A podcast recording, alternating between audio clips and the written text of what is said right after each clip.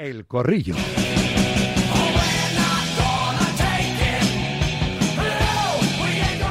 Vamos allá con SEA Motor 10, concesionario oficial SEAT en Fuenlabrada. Lleva 32 años atendiendo a sus clientes con mucho cariño y profesionalidad, cariño que traslada cada día desde hace mucho tiempo. Yo encantado.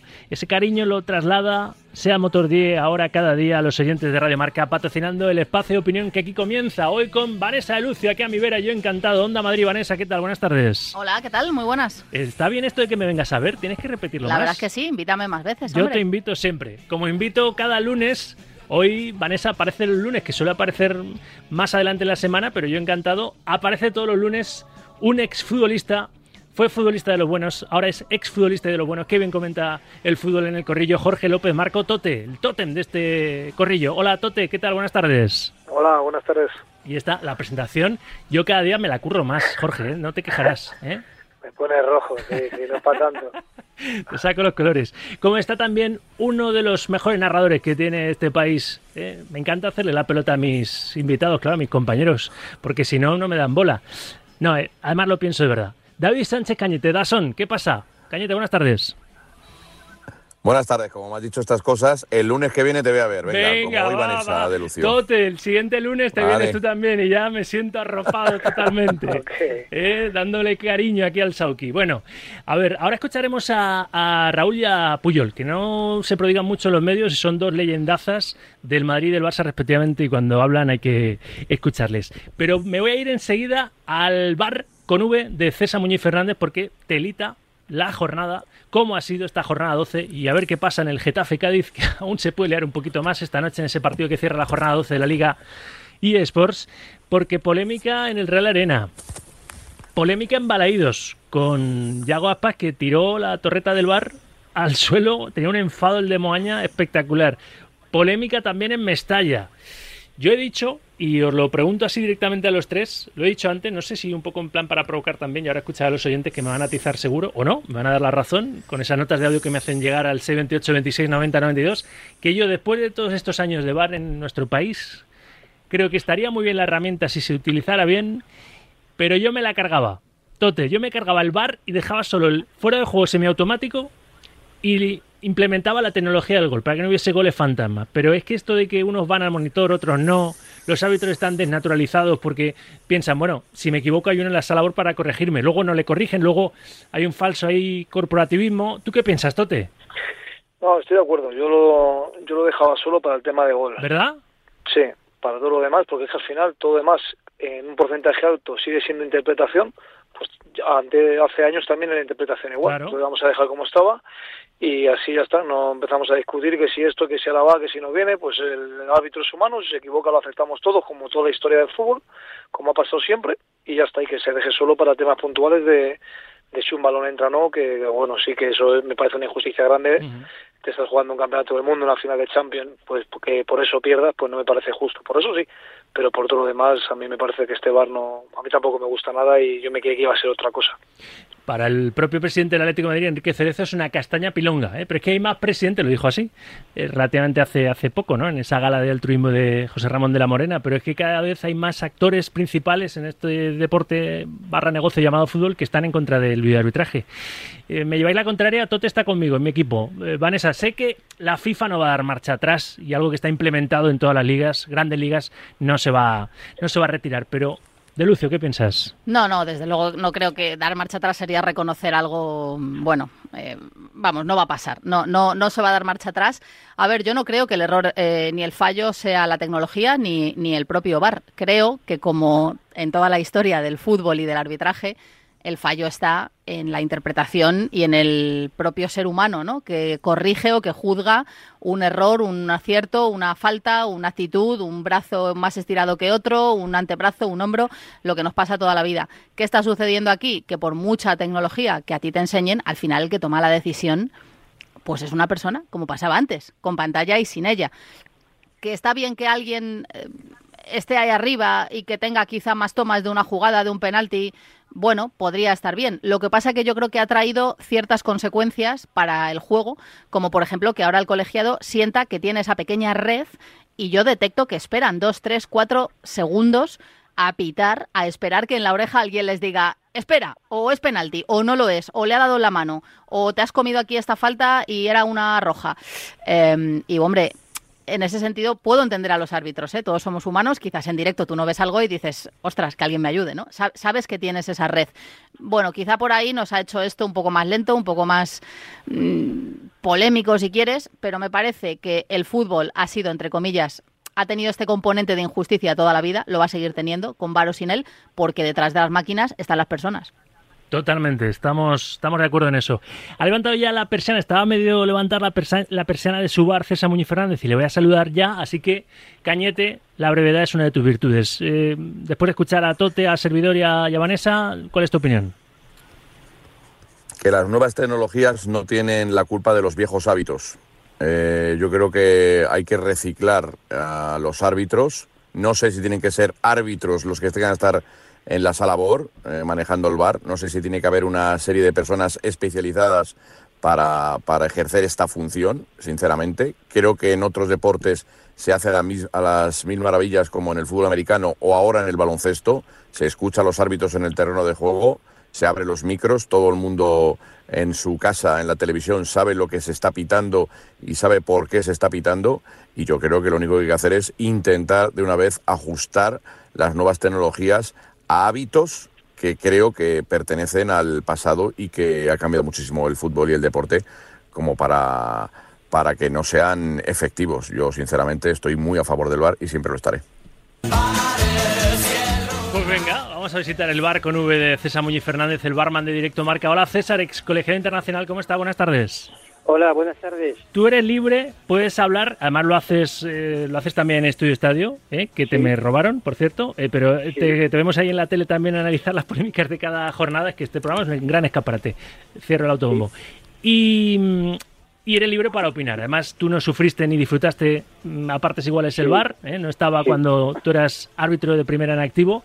Así que Ahora analizamos algunas de las jugadas polémicas en esos tres estadios, Real Arena, Mestalla y Balaídos, pero lo que has escuchado, yo me cargaba el bar, me cargaba el bar, dejaba el videoarbitraje solo en cuanto a semi fuera de juego semiautomático y tecnología del gol, para evitar goles fantasmas, pero el resto ya es filfa para mí, que no FIFA, filfa, filfa, Muñiz. No hombre, no, yo creo que cargarnos el bar no podemos cargárnoslo porque es una herramienta muy buena. Eh, ¿Qué ocurre? Que como todas las herramientas, pues hay que saber aplicarlas, interpretarlas y darles un buen uso. Y yo creo que al final eh, el espíritu y la finalidad del, del, del, VAR en este caso ha sido que cuando un árbitro, para ser humano, cometes un error claro y manifiesto en el campo, pues que al final no se quede ahí y sea subsanado. Entonces yo creo que hay que buscar esos, esos protocolos, esos cuatro protocolos que tiene el, el, el VAR, aplicarlos correctamente cuando hay pues bueno pues una agresión que no del árbitro o cuando sacas tarjeta al 10 y es el 8 eh, bueno cosas graves eh, que, que al final en el campo no se pudieron no se pudieron eh, acertar, pues que a través del VAR se acierte y el error pues no se quede, como digo yo, en la mochila del árbitro y el equipo que sea perjudicado. Por lo tanto, yo creo que la herramienta del VAR es muy buena, hay que utilizarla, pero hay que intentar darle la menos interpretación posible. ¿Por qué?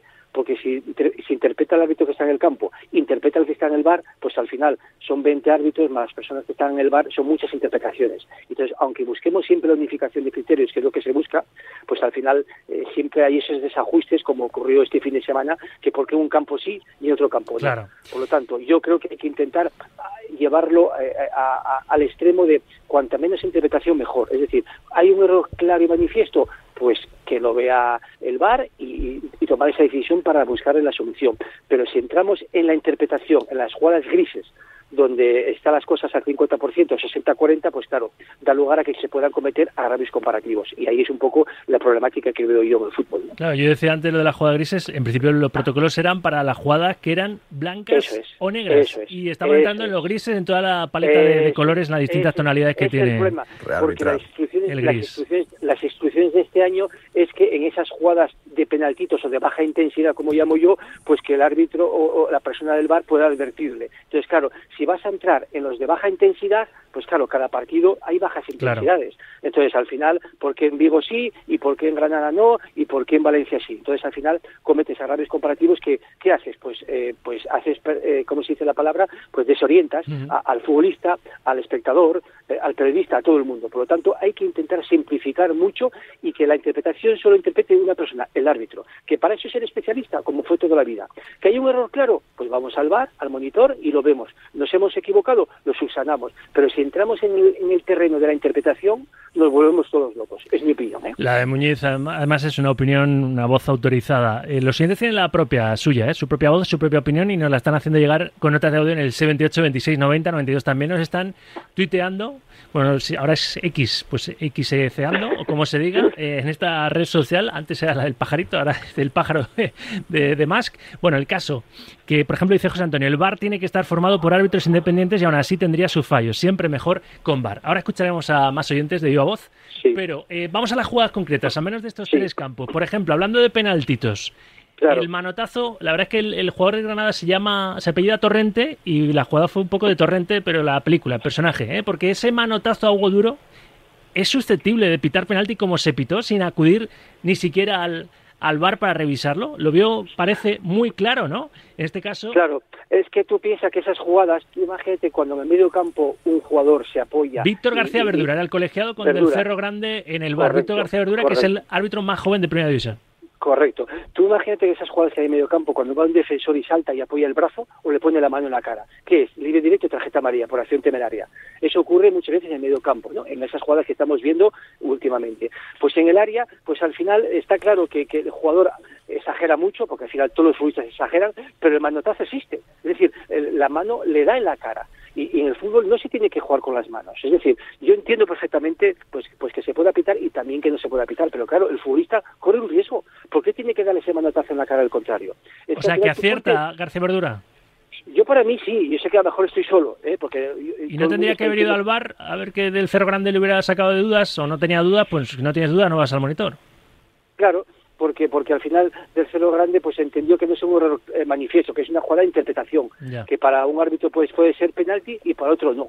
Yo entiendo a las personas que digan que no es penalti, ¿eh? porque al final, bueno, contacto en el fútbol existe, pero no es lo mismo un contacto de un pecho, el contacto del cuerpo, el contacto, pero claro, ponerle la mano en la cara a un contrario, tú cuando juegas al fútbol, pues oye, es que la mano no está para ponerte la mano en la cara del contrario, ¿me entiendes? Lo que pasa es que sí es verdad que el delantero, pues cuando siente el aliento, pues exagera muchísimo, parece que lo han matado, ¿no? Pero bueno, yo en este caso, eh, yo me inclino un poco más por el penalti, pero también entiendo que esa jugada, pues a lo mejor no se pite, porque al final, bueno, pues que, pues que contacto en el fútbol existe muchísimo, Eso en el Valencia 1, Granada 0. Vamos al Celta 1, Sevilla 1, Hernández Hernández, César, decreta penalti de Navas a Udubicás, el VAR le llama y corrige la decisión y anula el penalti. Luego, luego estuvo Benítez sembrado hablando de, los newtons, ¿no? De, la intensidad.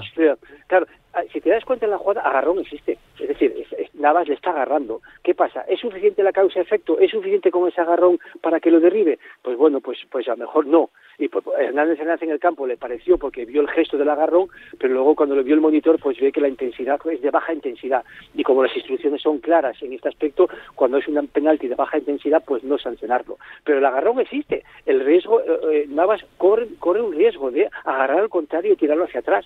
Ahora, ¿es suficiente la causa-efecto? ¿Es suficiente ese agarrón para derivarle? Pues a lo mejor no. Y yo creo que acierta luego Hernández Hernández en, no, en no pitar penalti, pero también es una jugada de interpretación, es lo que hablamos, ¿no? que al final para unos sí y para otros no, porque son jugadas que están ahí en el límite, 50-50. Y luego en el Real Sociedad 0 Barça 1, con Alberola Rojas como colegiado, hay penalti a Joao Félix, hay un leve contacto en, su pierna, se quejó cada equipo de, un, de un posible penalti yo, en esta jugada concreta no veo penalti. ¿eh? Si es verdad que hace un recorte de Félix, ¿eh? mete la, hace el recorte con la izquierda, creo que es, y hay un toque abajo. Hay un toque, pero al final eh, no es suficiente para derribarle. Que es una jugada de baja intensidad. ¿no? Yo creo que era más penalti el otro que se cometió en el otro área que, que este penalti. Eh, este, sinceramente, eh, veo que el jugador siente el aliento abajo en, en la pierna y se deja caer. ¿no? Por lo tanto, para mí, yo creo que acierta el árbitro en ese caso. Y luego con 0-0 también en el marcador, Yarzábal es derribado dentro del área, agarrón de Cundé y contacto en su gemelo suficiente como para pitar penalti, no lo pitó. Este lo veo más penalti, fíjate. Este lo veo más penalti, ¿eh? mucho más penalti que, que, el de que el de Joao Félix. Eh, este aquí al final sí que hay y hay ese contacto, ese, ese derribo y, ahí en ese caso, bueno, pues el árbitro interpretó que no que no es penalti porque, bueno, pues mantuvo ese nivel de, de, no de intensidad baja, de no pitarlo y, y, no lo pitó. Pero bueno, si a lo mejor lo hubiese visto el monitor, pues a lo mejor sí que podría perfectamente haberle eh, pues, sancionado penalti en este caso. ¿no? Y por último, luego también hubo polémica porque en el noventa y pico marca Araujo, salvando los tres puntos en el partido ante la Real, el, el, Barça con ese gol del uruguayo, que fue anulado en un primer momento por fuera de juego y luego bar mediante y líneas trazadas mediante se, se concedió. Eh, ¿Bien trazadas las líneas? Sí, sí, ahí el asistente, bueno, como bien sabes, tiene que esperar cuando acabe la jugada en gol, él interpreta de que es fuera de juego, se equivoca, porque hoy día los asistentes es difícil que se equivoquen porque tienen un acierto altísimo, pero bueno, en este caso se ve que, que, está bien trazada la línea y que, el jugador está en posición correcta, por lo tanto el gol, el, gol es legal. ¿no? Sí es verdad que en este partido hubo una jugada también de Araujo, ¿no? de la, falta que cometió ahí en ah, el medio campo. También, también, también esa es una, es una entrada muy fuerte, muy fuerte que el árbitro no, no sancionó ni O la de Paulista, que no la he sacado tampoco. La de Paulista es entrador que hace también, en el Valencia-Granada con los dos pies por delante y solo vio amarilla. y ahí nos extraña muchísimo que del Cerro... No entre. por eso dijo Paco López que era reincidente del Cerro Grande. Paco López fumaba en pipa después del partido es que esa jugada es una jugada limpia, es una jugada limpia que te puede partir la pierna. Ahí sí que nos llama mucho la atención. De hecho, el comité no está contento con, con, lo de este fin de semana porque son cosas muy claras. Ahí está, ahí está. Ese tipo de jugadas donde hay un error claro en el campo debe intervenir el VAR. Ese es un claro ejemplo. Yo de una entrada de juego grave que tiene que entrar el VAR. César, yo hacía como como el de Moaña, como Aspas, y cogía la torreta del bar y la lanzaba. Ya lo sé, ya lo sé. Pero bueno. Al final sabemos que los futbolistas, en los equipos están, están eh, pues bueno, se están jugando muchísimo porque al final eh, estar en primera división hoy día es un prestigio para el club, para la ciudad, para todo el mundo. Y si es verdad que este club, el, Celta en este caso, pues bueno, está teniendo actuaciones, pues bueno, que al final no les están gustando y, y bueno, pues están bastante cabreados, ¿no? Pero bueno, vamos a vamos a desear y esperar que, cambie la suerte, ¿eh? que, que, pues, tengan arbitrajes pues oye correctos, que puedan ganar por, por su propio bueno por su propio fútbol y que no tengan que estar así pues cabreados con, con el árbitro y ni tirar la, la, la, cámara del bar, ¿no? que, como, como ocurrió que luego se arrepintió Aspas y pidió perdón. Seguro, y a lo mejor le hacen pagar el monitor, vete tú a saber. Muñiz, gracias, un abrazo. Venga, un abrazo Gracias, un lunes más. Adiós, Chimpum, consejito, ya voy con los corrilleros y la corrillera hasta, hasta el final.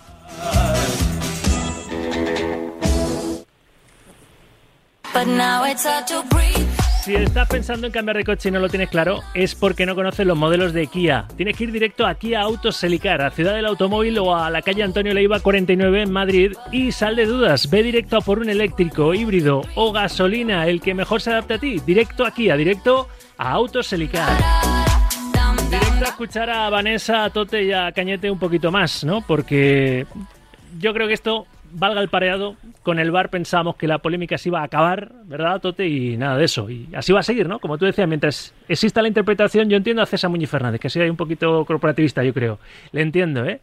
Pero los, los hábitos están equivocando mucho, están desnaturalizados. Y, y normal que haya ese enfado, encima latiendo de fondo, no tienen culpa muchos de ellos que ni siquiera o casi todos no estaban en esos 17 años de pagos del Barça a Negreira, pero encima la atiendo de fondo todavía sin sentencia y va para largo, ni judicial ni, ni deportiva, el, caso Barça-Negreira. Jorge, de ahí el nerviosismo y, y, en fin, la situación actual con los trencillas, ¿no?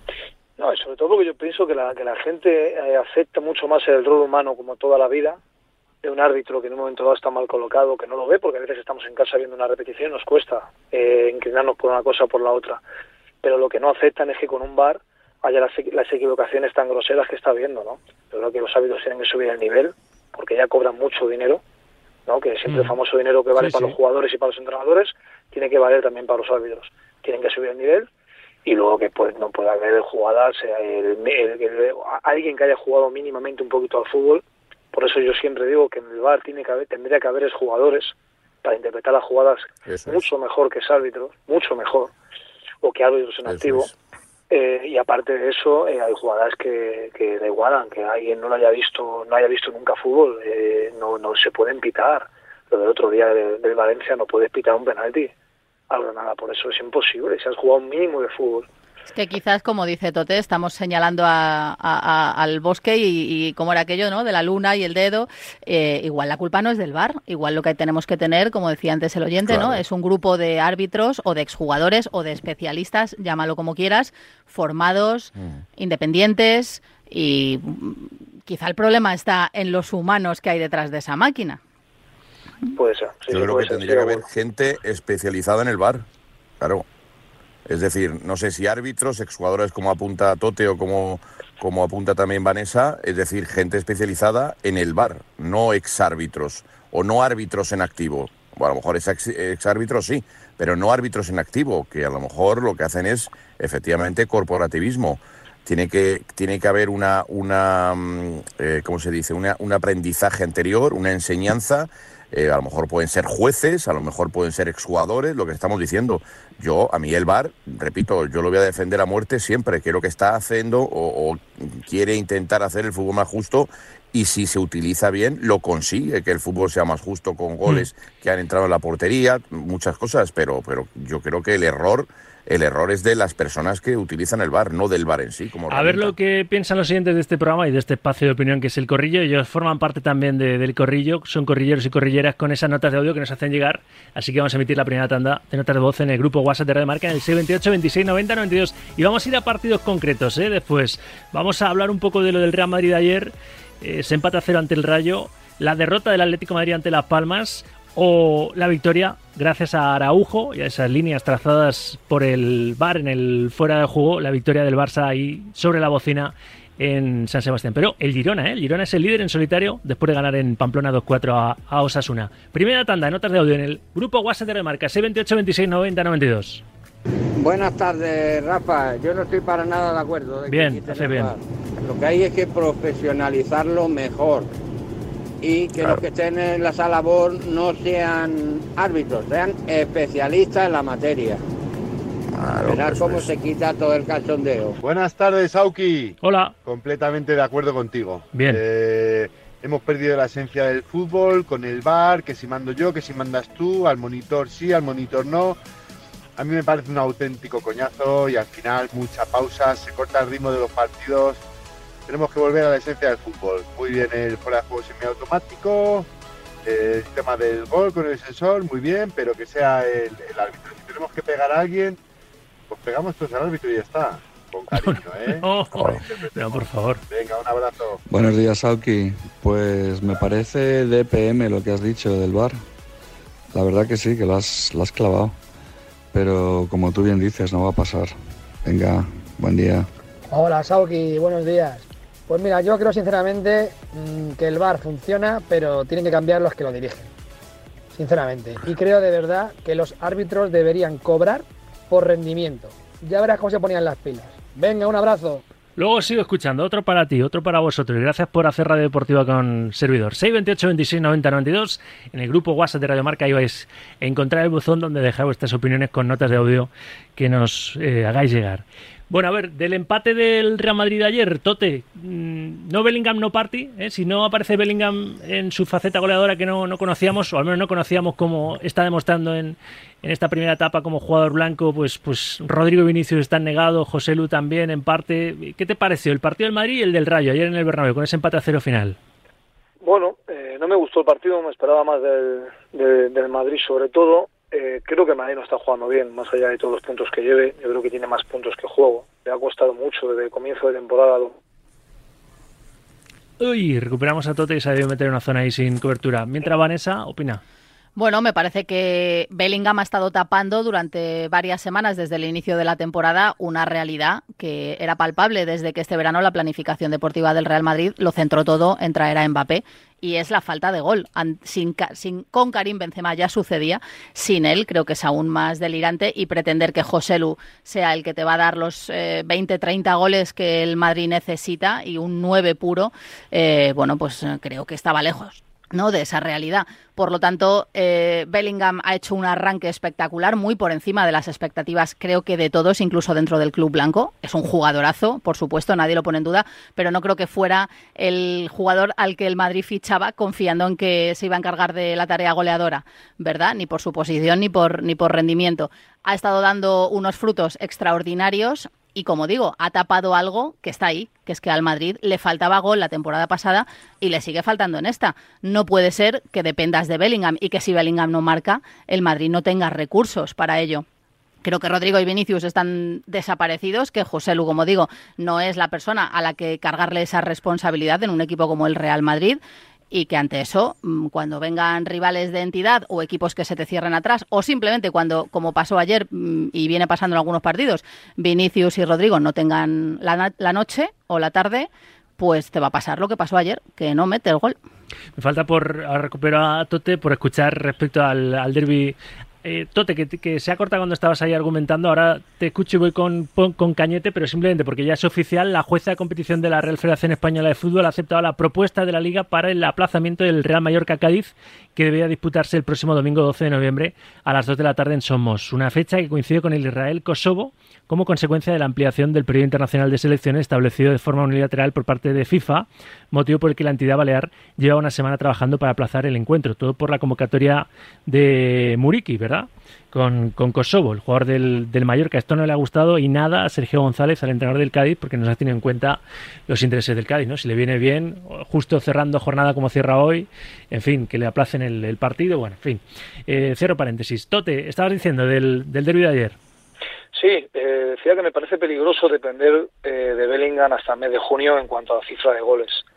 Creo que la lógica te dice que no va a poder aguantar este nivel porque sería estratosférico, sería un medio centro, su primera temporada en, la Liga Española y en un club como el Real Madrid, irse a 40 goles al año, no lo ha hecho nadie en la historia.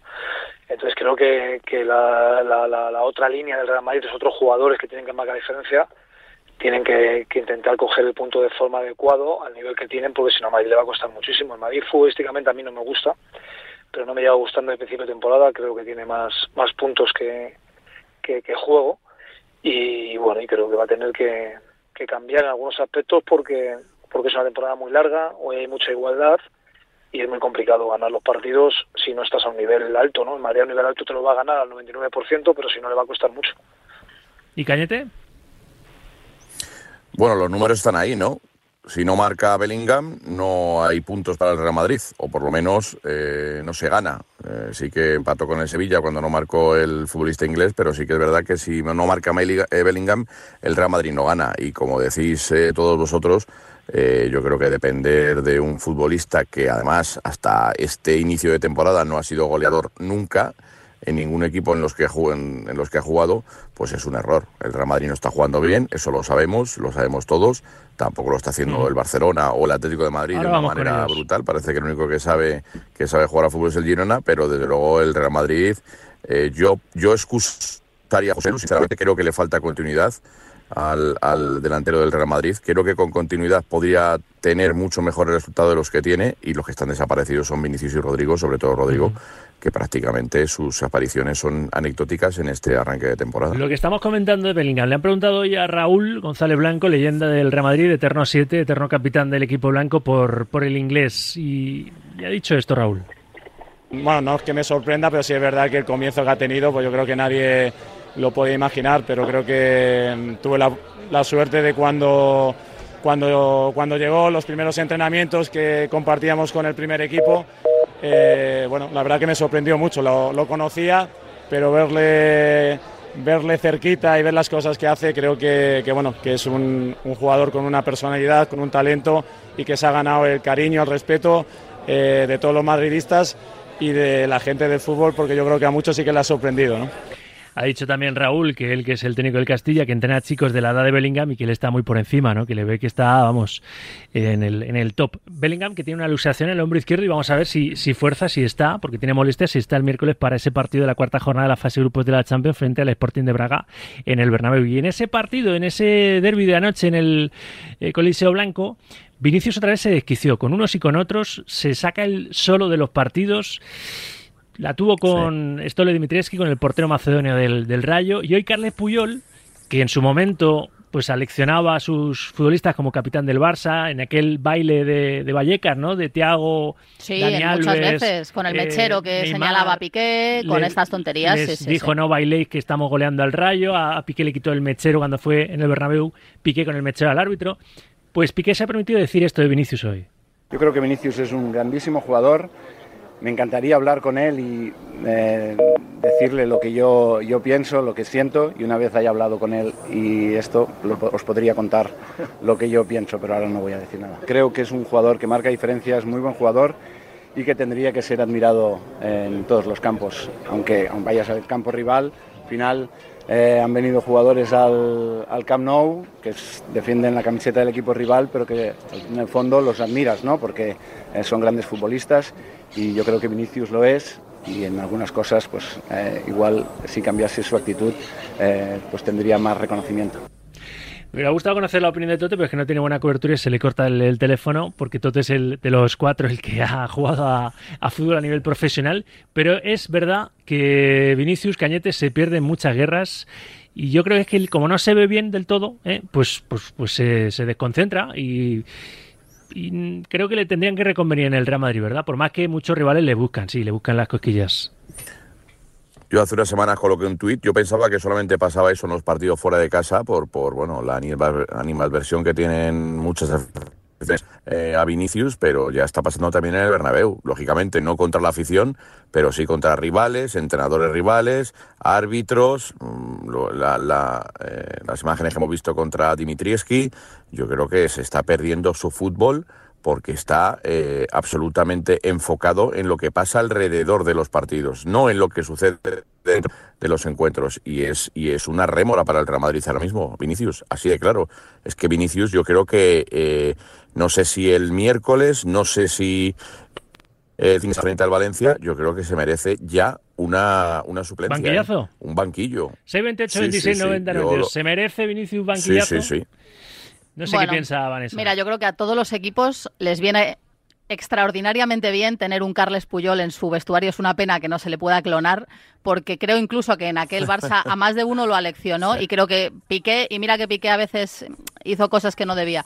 Bastantes menos tonterías hicieron más de uno en aquel vestuario por tener a, a alguien con la cabeza y con la sensatez de Carles Puyol me hace me, me- me parece muy gracioso eh, cuando dice que le gustaría hablar con él porque creo que realmente le explicaría más de cuatro cosas y también creo que Vinicius no las entendería porque Vinicius está perdido en una guerra contra sí mismo contra el mundo. Ayer incluso hay un detalle en el Bernabéu que se gira como para reclamarle a la afición que le animen con un gesto que no le sienta bien ni a la afición del Bernabéu porque hubo tímidos abucheos, no, pero pierde- los hubo. Quiero decir, no recibió un pierde- como cuando Sí, el Cholo sí, le pide al Metropolitano animarme y todo el mundo le sigue. Eh, la gente está cansada de las tonterías de Vinicius. Porque Vinicius ve- ven que se sale Hombre, totalmente. Se sale del partido, se desconecta, provoca tanganas, polémicas absurdas, se juega tarjeta de Ancelotti está absolutamente Le corrige desquiciado. hombre, Ancelotti, eh, el otro día tirándole de la mano Sí, como, sí. como, Sí, como sí, saca le un padre a un hijo de de una pelea infantil, Pero bastante dice- imágenes. pero lo Esa era un clásico. Cañete, le sigue poniendo en el 11, a lo mejor le, le viene Hombre, bien porque al pasar por final, banquillo, hombre, es- es- activo, hombre, es y estamos hablando de la, marcar de la falta de gol que tiene el Real Claro. Madrid y de los problemas que tiene, a ver quién se permite el lujo de dejar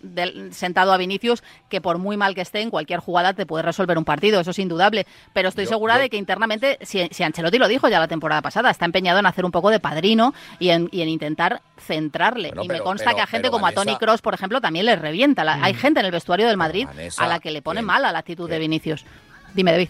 Pero Vanessa, que no acaba de llegar al Real Madrid, que lleva ya unos Sí, sí, años sí, en el Real sí. Madrid sabiendo No. Sí, que sería un que tema que tendría que tener más trabajado y más Yo no sé si sí. tendría que O a lo mejor recibir algún tipo de apoyo mm, psicológico, No, no, lo- si con lo un coach, lo recibe, lo pues más a o fondo, sea, porque no está no, no. teniendo resultado en Ese absoluto. trabajo se hace que más de dos. Bellingham, que Jude Bellingham se acerque y le dé consejos a Vinicius de lo que tiene que hacer. Chicos, lo tengo que a que dejar Bellingham, aquí. el primer día que marca un primer gol con el Real Madrid, abre los brazos ante una afición contraria que le empieza a buchear, le empieza a pitar y al final es una celebración icónica suya, la de Jude Bellingham. Claro, pero eso ya Entonces, lo hacía, eso es algo que a- él ha hecho toda la Sí, vida. la gente goles. esa más o menos lo sabía que- Bueno, en que ese momento yo creo que hubo ese Claro. malentendido, pero ahora que Bueno. todo el mundo está claro que no lo hacía por una Hombre, provocación. ahora sí, pero al principio los dos primeros goles que marca, que son los dos fuera de casa, eh, eh, la gente se le echa encima y no pierde el foco en el fútbol. Bellingham, todo lo contrario. Me todo lo con contrario. ganas. No celebra el 1-1 eh, eh, el 1-1 con el Barça Vanessa, para marcar el segundo. o sea.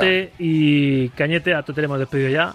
pero me he quedado con ganas de hablar también de un poco más de o más del Barça o del Barça y de la derrota del Atlético de Madrid. Antes Oh. hemos comentado lo de la autocrítica de Xavi esta vez sí, ¿no? Después de ganar, cuando pierde No hay, le no cuesta hay, más, no le hay cuesta más, pero después de ganar sí que hace. Se fue muy enfadado de Anoeta, Sí, ¿eh? sí, sí, pero cuando perdió el clásico fue Gundogan el que levantó la voz. Y Ancelotti lo mismo, ¿eh? Bueno, Ayer es que cuando, perdóname que te haga el apunte, pero cuando perdió el clásico, el Barça no hizo los 30 minutos desastrosos que sí hizo en Anoeta. El Barça Sí, pero jugó perdió. bastante bien Ya. durante 60. Eso es verdad. Xavi se quejaba del juego, de la actitud. Este asunto lo sacaremos en próximos Y de corrillos. sirve- Romeu, culpable. Así sirve de Nescomin, ¿eh? de cebo. Gracias, un corrillo más. Vanessa, y gracias también por la visita. Gracias. Gracias, David. Un abrazo fuerte. Y un abrazo también al Totem, que hoy la cobertura no, no, no era buena. Eh, Jorge López Marco Tote, que estará el lunes que viene un corrillo, un corrillo para empezar la semana más, eh, la, semana que viene, con, con mejor cobertura. Bueno, que lo tenemos que dejar aquí. Hasta aquí el corrillo, el tiempo de opinión de directo marca, como siempre con SEAT Motor 10.